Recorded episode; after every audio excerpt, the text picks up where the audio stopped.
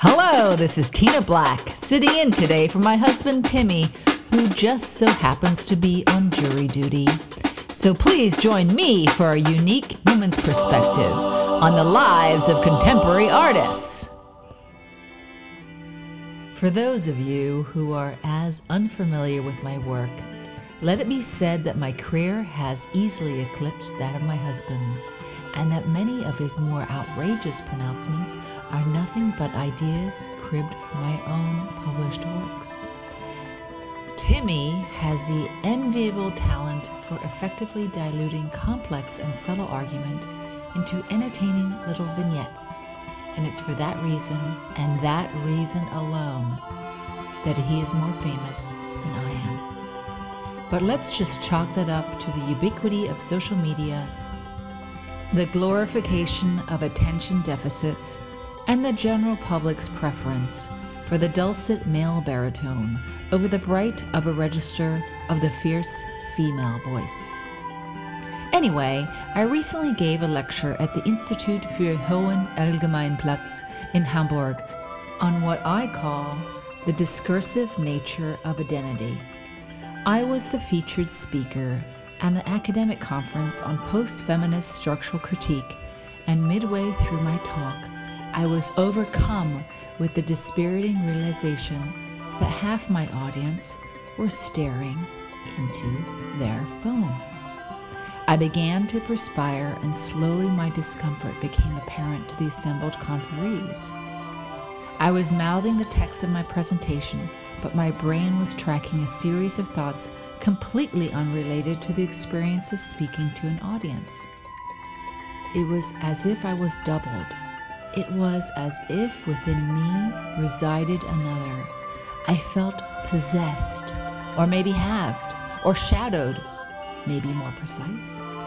It was so strange and mysterious to gradually shed, like a snake, a dry extra skin. In this case, the skin I was shedding was my dependable professorial skin, the skin that was my livelihood, the skin that was the source of my prestige.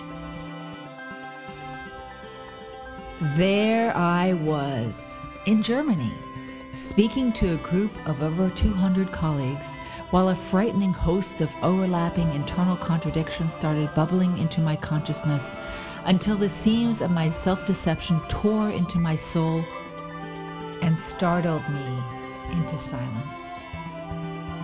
I don't remember how I left the podium or how I got back to my hotel room. All I know is that from that day on, I decided to take up Pilates. Now, before you start drawing unreasonable conclusions, let me tell you that here in Los Angeles, you always meet incredibly interesting people at Pilates class. It's the agora of the contemporary megalopolis. Aside from the battalions of aspiring actors, there are TV executives, movie producers, screenwriters, retired screenwriters, unemployed screenwriters, and really all sorts of people. Anyway, since Timmy's on duty and he pretty much told me I can do whatever I wanted, I decided to include the entertainment industry under the general category of art. In this week's podcast, I'd like to feature this amazing woman that I met a few months ago in class. I noticed her for two reasons. One was that she was doing all this badass stamina work on one of those reformer machines. The other reason was that she was in such amazing shape and she was at least 10 years older than I am. She instantly became my hero or my heroine. I'm not sure exactly what you're supposed to say. Anyway, you see, ever since I turned 40, I've been torn apart by the daily evidence of my disappearing youth. The thrills of becoming have been leeching away, only to be replaced by the dirges of physical decay and imminent mortality. Every eyebrow I plucked brought me closer to a face that was slowly becoming my mother's. Every twitch and every ache was echoed by a small lapse in memory, a misplaced key, or a careless collapse of the cognitive associations that were, in better days, second nature. The comforts of my successful career were of small consolation. Playing the eminence on countless panels of experts only highlighted the fact that I was getting old. The longer my resume became, the more I realized how many miles I'd accumulated on my odometer. High school students started offering me their seats on the metro, and when I went shopping, I'd be addressed as ma'am or even madame.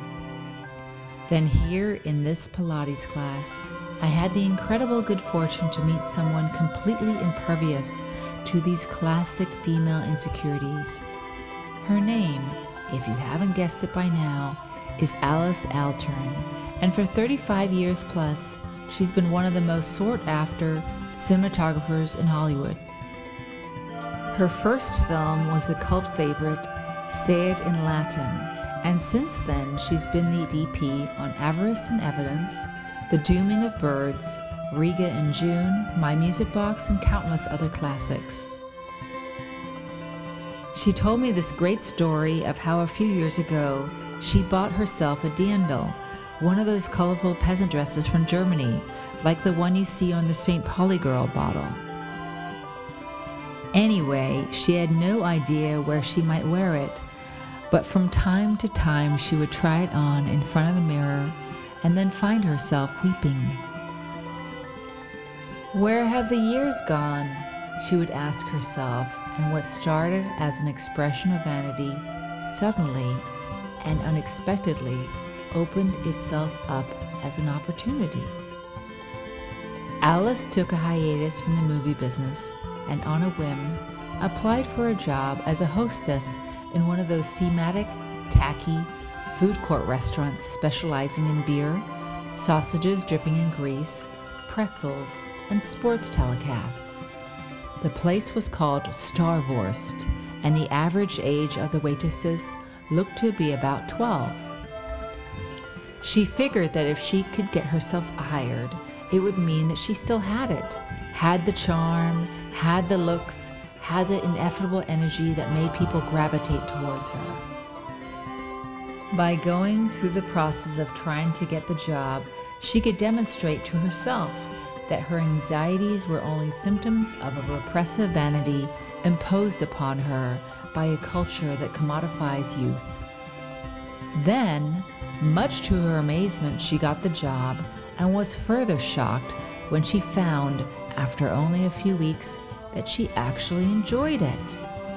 Alice Altern, cinematographer, can still be found rocking her powder blue dirndl on the weekend brunch shift, chatting up customers and radiating a kind of contentment that I can only describe as beatific. Well, that's it for my stint as resident storyteller, and unless Timmy is still deliberating on the fate of that psychotic carjacker, oops, I don't think I'm supposed to say that. Anyway, join us next week for another episode of The Lives of Contemporary Artists.